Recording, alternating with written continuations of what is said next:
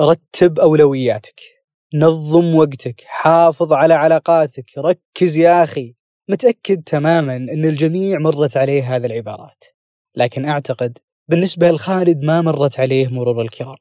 هذه العبارات لازمت خالد فترة طويلة من حياته دون ما يعرف السبب. تعرفون شعور لما يجيك واحد يقول لك رتب أولوياتك.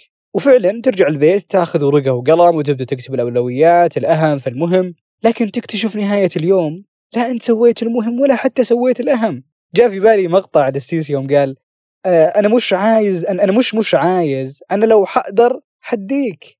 تنبيه بسيط بس قبل ما نكمل القصة ليس الهدف تماما من رواية هذه القصة هو استعطاف الناس أو اكتساب شفقتهم. لازم هذا الشيء يكون واضح ومتفقين عليه. الهدف هو رفع الوعي ونشر الثقافة في موضوع معين بنتطرق له إن شاء الله في نهاية القصة. طيب نرجع لموضوعنا. خالد كان يسمع هذه العبارات من بداية طفولته. دخول المدرسة وبرضه في الجامعة وحتى الآن في العمل لكن أخف شوي الحمد لله. واحدة من المواقف اللي مرت على خالد كان يحضر دورة مهمة وضروري إنه يركز فيها. حرفيا كان يسمع كل شيء في هذه الدورة إلا كلام المحاضر.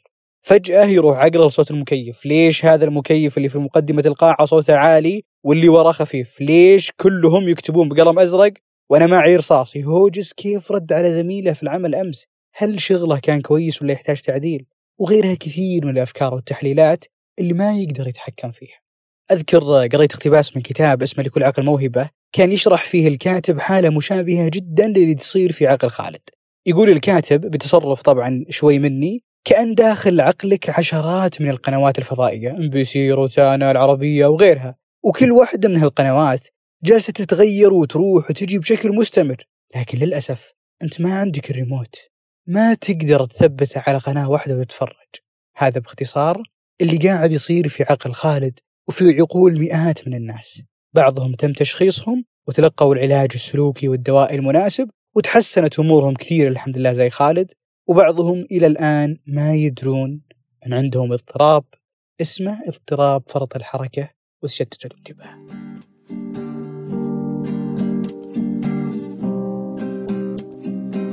حياكم الله في بودكاست بداية حل. هذه الحلقة معي أنا أفنان المبارك. هذا البودكاست يقدم لكم من إشراق وهي الجمعية السعودية لاضطراب فرط الحركة وتشتت الانتباه برعاية شركة المراعي.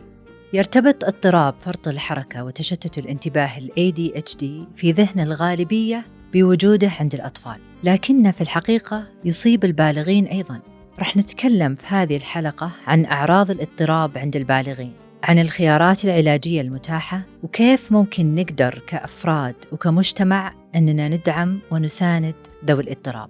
نستضيف في هذه الحلقة الدكتور أحمد الهادي وهو أستاذ مشارك واستشاري الطب والعلاج النفسي. حياك الله دكتور أحمد معنا في بودكاست بداية حل. الله يحييكم وشكرا على الاستضافة وشكرا لجمعية إشراق على هذا الجهد ويا رب يكون فيه فائدة ومتعة في هذه البودكاست. طيب دكتور أحمد سمعنا في بداية البودكاست لهذه القصة المستمدة من الواقع. وأكيد بحكم خبرتك تعرف إن في كثير عندهم نفس معاناة خالد. لكن في البداية خطر في بالي تساؤل ممكن يعني أي شخص من المستمعين يعتقد أن عنده اضطراب فرط الحركة. يقول أوه أنا عندي الاضطراب أنا أنسى كثير أو أنا ألقى صعوبة بالتركيز أنا أتشتت بسرعة. كيف نقدر فعلا نعرف إذا الشخص هو من ذوي الاضطراب أو أن اللي عنده مجرد تشتت أو نسيان عادي؟ شكرا على السؤال. فعلا في كثير من الأوقات في العيادة يجونا مراجعين يعتقدون عندهم الاضطراب بس بعد ما نسأل ونأخذ المعلومات الكافية يتضح أنه لا تشخيص مختلف. فمثلا نقص الانتباه أو النسيان أو التشتت في لها أسباب عديدة. من أهمها اضطراب فرط الحركة وتشتت الانتباه ولكن فيه تشخيصات ثانية ممكن تكون هي السبب. مثلا اضطرابات القلق. هذه مشهورة عندنا وهي أكثر شيوعا صراحة من اضطراب نقص الأنتباه لأنها أكثر من نوع. ويصاحبها موضوع ضعف التركيز والتشتت. أيضا اضطراب مشهور جدا اللي هو اضطراب الاكتئاب. في الاكتئاب سبحان الله أغلب الأشياء تصير بطيئة. فحتى القدرات الذهنية تصير بطيئة. فلذلك أيضا بعض الناس يصير عندهم نسيان عدم قدرة على التذكر تشتت عدم تركيز. فيعتقد إنه عنده نفس اضطراب فرط الحركة وتشتت الانتباه. آه، صراحة في أيضا آه، مسببات أخرى إحنا لازم نتأكد إنها ما, هي موجودة. مثلا آه، إذا كان فيه مرض عضوي ممكن يفسر الموضوع. مثلا عند النساء يكون عندهم كسل في الغدة الدرقية. فلازم نتأكد ونسأل عن أعراض الغدة الدرقية كسلها هل هو فعلا موجود ولا لا. أيضا بعض الأدوية ممكن تسبب بعض آه، استخدام المخدرات بعض أنواع من المخدرات ممكن يسبب الأشياء هذه. هذه كلها أسباب ممكن تكون. في المقابل آه، في تشتت طبيعي كلنا أعتقد لازم ننسى ما في أحد يعني ما عنده نسيان. لازم. لكن كيف نعرف هل النسيان الآن طبيعي ولا وصل إلى أمر إنه لا والله يعني صار اضطراب ويحتاج تدخل؟ المعيار والمحك عندنا عادة هو أكثر شيء يعني نركز عليه ودائما نقول للناس إنه إذا صار في تأثير على حياة الإنسان. إما الحياة الدراسية إذا كان يدرس أو الحياة العملية في مكان عمله أو الحياة الاجتماعية مع الأهل أو الأصدقاء أو الزملاء. فهذه المناطق الثلاثة إذا تأثرت والفترة كافية غالبا نقول لا أنت الآن تحتاج فعلا تتدخل. طبعا عشان نعرف اضطراب فرط الحركة وتشتت الانتباه ونقص الانتباه. مثل ما قلتي أغلب الناس يعني يروح بالهم إنه يعني اضطراب مختص بالأطفال. وفعلا آه، عشان نشخص لازم يكون يبدأ بالأطفال. بس تقريبا 50% من الأطفال يستمر معهم الأعراض ما بعد 18 سنة. فنتكلم عن البالغين الآن أو الكبار. فاعراضها صراحة شبيهة بأعراض اضطراب فرط الحركة وتشتت الانتباه عند الأطفال. فمثلا إحنا عادة نقسم الأعراض إلى ثلاث أقسام. القسم الأول اللي هو فرط الحركة. فرط الحركة نتكلم عن إنه الشخص يكون غصب عنه يتحرك بشكل أكبر من الطبيعة والمعتاد. فمثلا آه، ما ما يقدر يجلس لفترة طويلة في مكان واحد. يحس إنه يتململ كذا لازم يقوم لازم يتحرك. آه، أيضا آه، لما يعني يكون في نشاط معين غالبا النشاط يعني صاحبه صوت عالي. يعني مثلا لو بغى يشتغل ولا مثلا يسولف مع أحد ولا يكون مع مجموعة غالبا يكون شوي فيه صخب أعلى من الآخرين. حتى لو كان جالس بمكان معين تلقاه لازم يتحرك. يعني أما يحرك رجوله يطقطق إصابعه آه، يتململ كذا في المكان. معلش في كلمة عامية أنا أعتقد إنها توصل المعنى نقول يتحقرص. يعني هذه أتوقع يمكن كثير من الأوقات لما أقولها في العيادة يفهمونها المراجعين. أيضا موضوع الكلام الكثير لأنه يكون كذا يعني حتى في الت- في التعبير الإنجليزي يقول on the go يعني كأنه في محرك كذا قاعد دينمو قاعد يشتغل عنده. هذا الجزء الأول أو القسم الأول اللي هو فرط الحركة. في أعراض ثانية اللي هي نقص الانتباه وتشتت الانتباه. هذه طبعا يكون الشخص عنده في صعوبة في التركيز ما يقدر يتذكر نسيان آه، عدم إنجاز وإكمال للمهام اللي بالعادة تكون موجودة عنده. لما يكون يشتغل على حاجة معينة ما يقدر يكمل فيها أي يعني مصدر آه، للتشتيت يسحب انتباهه بسرعة فما يقدر يكمل تلقاه ينتقل من موضوع لموضوع أو من شغلة لشغلة ما يقدر يكمل المهمة اللي هو كان ماسك فيها. أيضا عندهم آه، نقطة إنه لما الواحد يسولف معاه يحس إن الشخص أو هذا الشخص اللي عنده اضطراب فرط الحركة وتشتت الانتباه ما هو قاعد يسمع لأن تركيزه يكون شوي بس بعدين يروح لشيء ثاني. فالشخص اللي قدامي يحس إن اللي قدامي مو قاعد يسمعني. هذه شوي للأسف تأثر على العلاقات. آه أيضا التخطيط التنظيم يكون عندهم صعوبة صراحة. وعندهم شيء غريب يمكن هذه نلقاها عند الأطفال أكثر ولا حتى عند البالغين إنه يضيع أغراضه. فأنا في العيادة أحيانا واحد من أسئلتي أقول للمريض أقول مثلا هل أنت تضيع أغراضك كثير؟ بعضهم مثلا ما تكون واضح السؤال أقول طيب محفظتك كم مرة ضاعت؟ بعضهم يقول والله هذه سابع مرة اطلع بطاقة أحوال آه، هوية. لأنها دائما تضيع واطلع بدالها. فهذا هذه علامة كذا تعطينا بس ما أكيد ما هي سبب للتشخيص. آه نقطة ثانية موضوع نقص الانتباه وتشتت الانتباه اللي هو التردد والتسويف. لأن الأمور تصير صعبة عليه ما يقدر يكمل المهام فكل شوي يأجلها. هذه برضه يعني واحدة من المشاكل. آخر قسم إحنا قلنا القسم الأول فرط الحركة والقسم الثاني تشتت الانتباه، القسم الثالث اللي هو الاندفاعية. الاندفاعية فكرتها إن الشخص لما تجيه فكرة يروح يسوي على طول. فما يتأنى ما يقلبها براسه ما يقرر هل والله هذه جيدة ولا ما هي جيدة. لا على طول. فالأعراض اللي نشوفها في الاندفاعية مثلا انه الشخص لما أحد يساله سؤال قبل ما ينتهي السؤال يجاوب.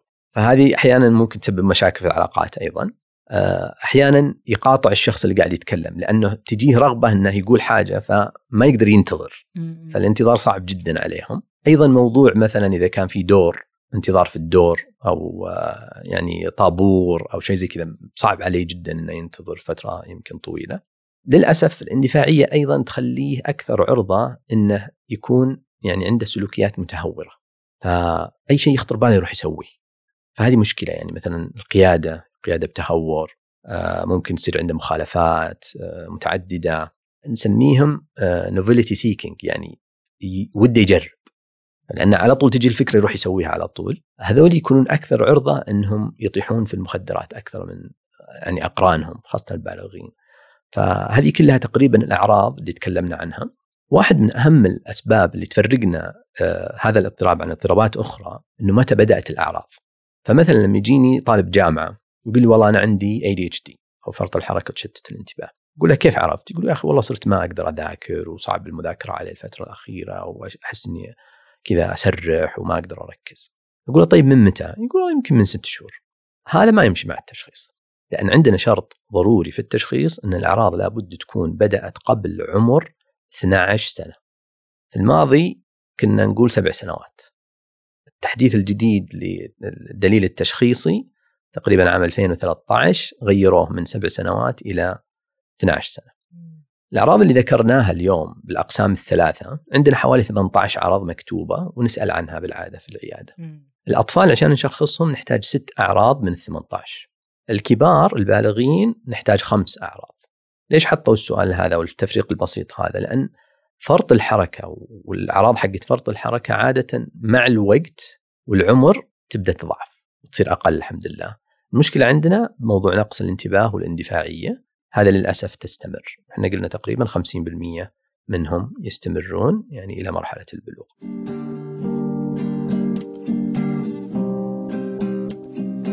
طيب دكتور آه، بالنسبة للأعراض اللي تكلمت عن آه، عنها تكلمت عن تأثير فرط الحركة على الحياة الاجتماعية وهي نقطة جدا مهمة. معناته أنه كثير من ذوي الاضطراب يواجهون صعوبات في التواصل والتفاعل مع الآخرين ممكن هذا التواصل يسبب مشاكل يعني ممكن زي ما تفضلت الاندفاعية كثرة المقاطعة سرعة التململ ممكن تفسر بشكل خاطئ ويفهم الآخرين على أنه مثلا قلة تهذيب كيف ممكن لذوي الفرط أنفسهم أنهم يتعايشون مع هذه التحديات؟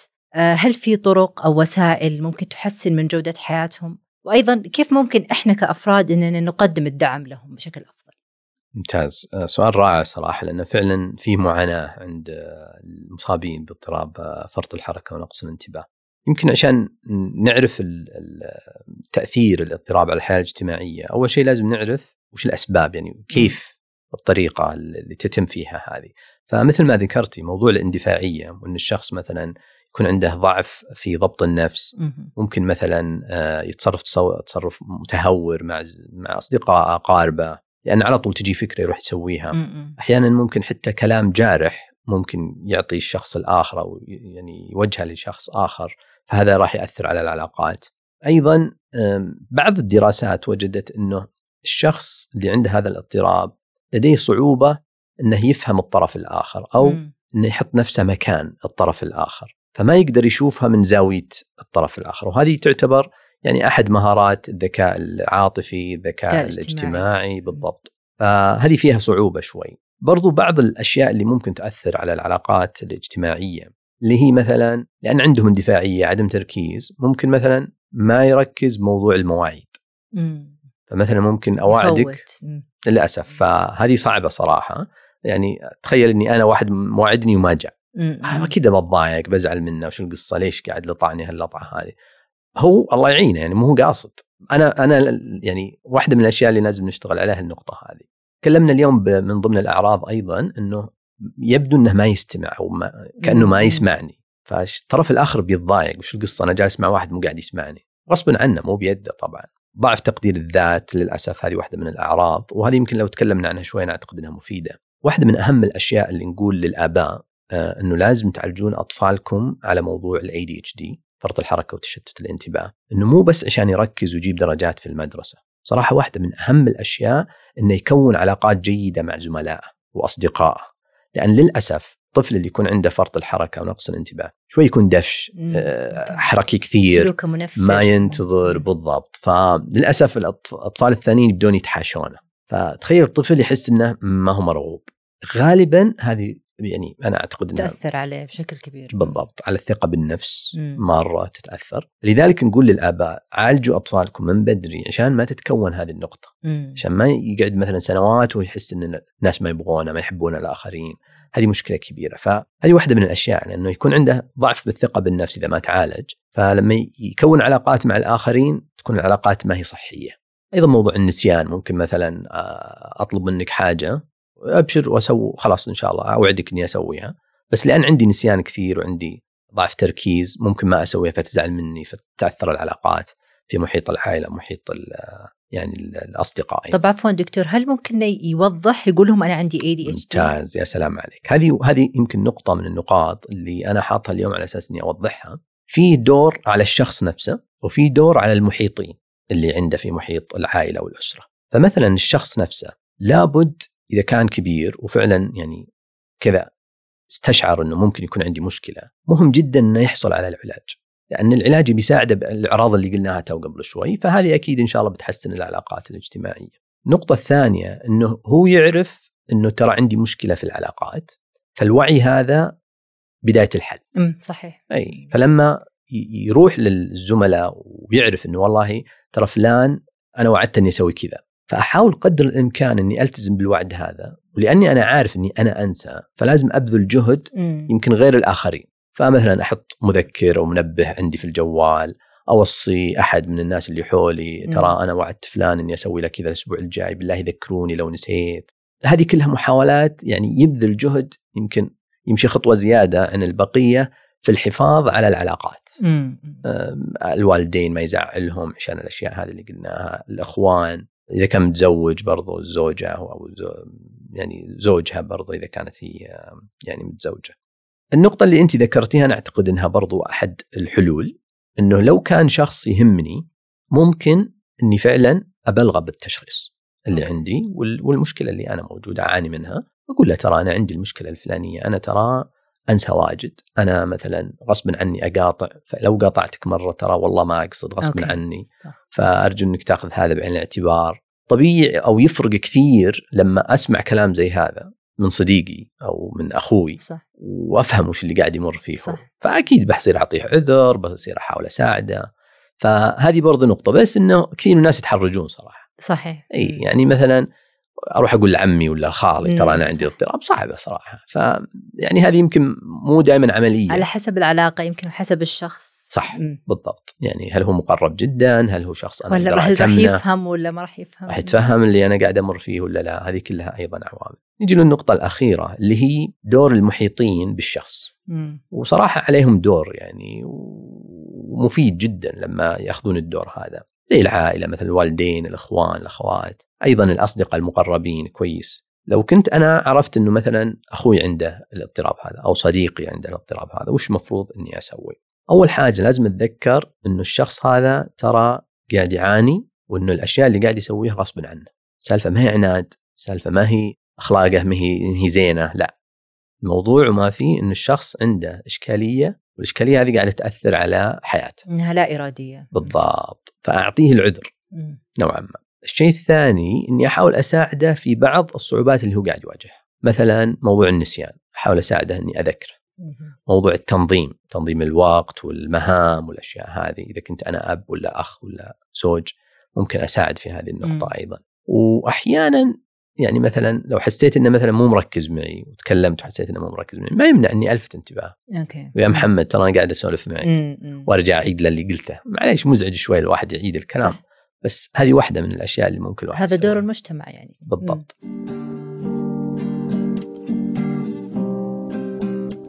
جميل جدا دكتور أحمد. خلال كلامك عن التعامل مع ظروف الحياة والمشاكل اللي ممكن تواجه آه، ذوي الفرط ذكرت مقطع يوتيوبر أمريكي من ذوي الاضطراب. كان عنده مقطع بعنوان Stop using ADHD as an excuse يعني توقف عن استخدام فرط الحركة كمبرر. ذكر أنه أبوه كان يسميه سيد الأعذار. لأنه في كل مرة ما كان يقدر يكمل فيها شيء أو ينجز فيها شيء يتعذر بالاضطراب وذكر أنه ذك- طريقة التفكير هذه ممكن تكون خطيرة وسلبية على المدى البعيد لأنها تمنع الشخص من التقدم يعني من خبرتك دكتور أحمد هل مرت عليك حالات مشابهة اللي دائما تعتبر نفسها ضحية للاضطراب وممكن أنها تستسلم له وكيف ممكن الشخص يتعامل مع هذه المشاعر نعم آه، هل مرت حالات مشابهة؟ الجواب نعم. المشكلة إنهم هم قاعدين يسوون الشيء هذا بدون وعي. فالشخص ما يكون واعي إنه قاعد يحط أعذار فعلا أو يتقصد إنه يحط أعذار. أو إنه غير قادر مثلا. مم. بالضبط. لكن فعليا هو أغلب الأوقات يكون غير قادر. أحيانا يعني ممكن يزود شوي الموضوع بس إنه يعني غالبا فعلا فيه صعوبة هو قاعد يواجهها ولذلك هو قاعد يعطي الأعذار هذه. السبب لأن كل مرة يحاول مو قاعد تمشي معه الأمور فخلاص يعني يحس إنه ما في ما في فائده كيف ممكن نتعامل مع هذا الأمر؟ أول شيء لابد يكون فيه تشخيص دقيق وصحيح وعلاج جيد للمشكلة فإذا قدرنا نعالج المشكلة غالبا الأمور هذه بتبدأ تتحسن الأعذار اللي هو قاعد يعطيها، الصعوبات اللي هو قاعد يواجهها. النقطة الثانية لابد يكون في حوار ونقاش. مع الشخص من قبل يعني الوالدين، الناس المهمين بحياته، بحيث إنه هو لما يبدأ يعطي أعذار الأطراف هذه لازم يجلسون معه ويسمعون منه وش اللي قاعد يصير، وش السالفة، وش الوضع. النقطة الثالثة مهم جدا إن نذكر الشخص إنه هو مسؤول عن المحاولة وليس. مسؤول عن النتيجة. أوكي. أنت مهم إنك اليوم تحاول إنك تذاكر. قدرت؟ أوكي. ما قدرت؟ أنت حاولت. يكفيك شرف المحاولة. مم. بالضبط كثير من الناس مرة مرتين ثلاثة خلاص يصير عنده إحباط فيوقف. فدائما أنا أقول أو يمكن هذه مقولة مشهورة إن الفشل مو إنك تطيح. فشل إنك توقف إنك تحاول إنك تقوم.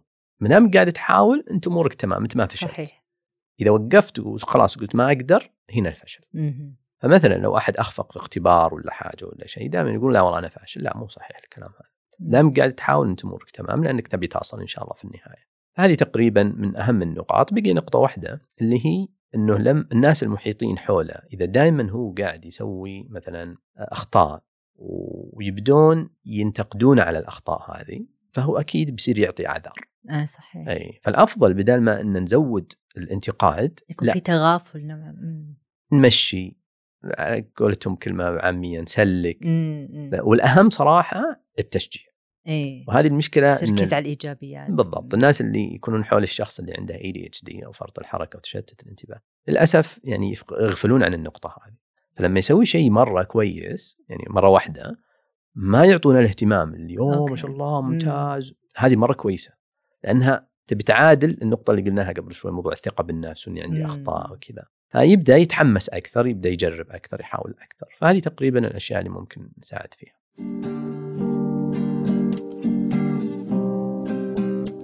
جميل جدا دكتور أحمد. تكلمت عن نقطة اللي هو التشخيص والعلاج وهي أعتقد إنها نقطة مهمة جدا وتهم الكثيرين. هل نقدر نقول فيه آه، خيار علاجي أمثل لفرط الحركة وما هي الخيارات العلاجية المتاحة أو الأكثر فاعلية لذوي الفرط.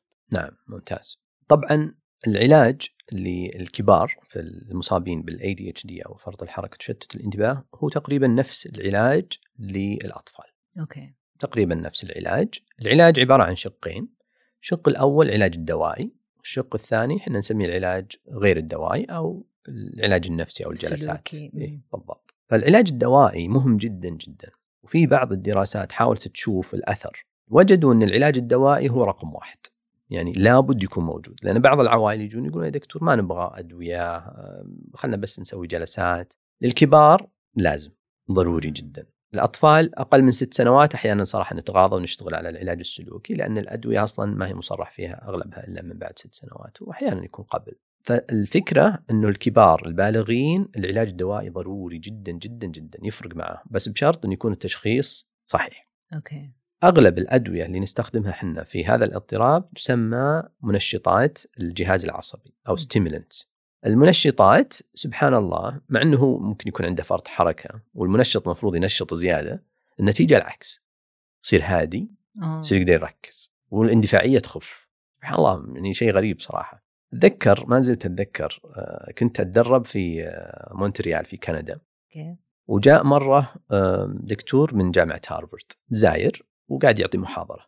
سألنا قالنا وش تعتقدون أكبر آه، دواء في الطب عموما؟ مو بالطب النفسي. عليه دراسات وهو أعلى فعالية أعلى دواء فعال في الطب عموما كلش كل. الدواء. قاعدوا يفكرون وكل واحد قاعد يعطي اللي يقول مثلا مضاد حيوي ولا يقول مثلا دواء للقلب ولا مدري إيش وكذا. قال أحد المنشطات اللي تكلمنا عنها تو قبل شوي. عجيب. اي فهو يعتبر أكثر دواء فعال لأنه قاعد يجيب النتيجة على طول وفعلا يعني 90% تقريبا من الناس اللي يأخذون الدواء تفرق معهم الأعراض. أوكي. فهذه ميزة صراحة كبيرة، طبعا في أدوية ثانية نستخدمها أحيانا. زي مثلا آه، في دواء اسمه atomoxetine آه، في أدوية مضادات للإكتئاب ممكن نستخدمها عشان تعالج اضطراب فرط الحركة ونقص الانتباه. هذه تعتبر رقم اثنين يعني مو على طول نروح لها. هذا بالنسبة للدواء طبعا الدواء صراحة يستمر فترة. نتكلم على ممكن يعني شهور وسنوات لين ما نحس فعلا إن الأمور هدأت والأعراض خفت وممكن بعدين نوقفه بعد فترة. الشق الثاني اللي هو العلاج غير الدوائي صراحة يعني يمكن أكثر نوع من أنواع العلاج النفسي اللي هو الجلسات مدروس وعليه فعلا دراسات وأبحاث اللي هو العلاج المعرفي السلوكي.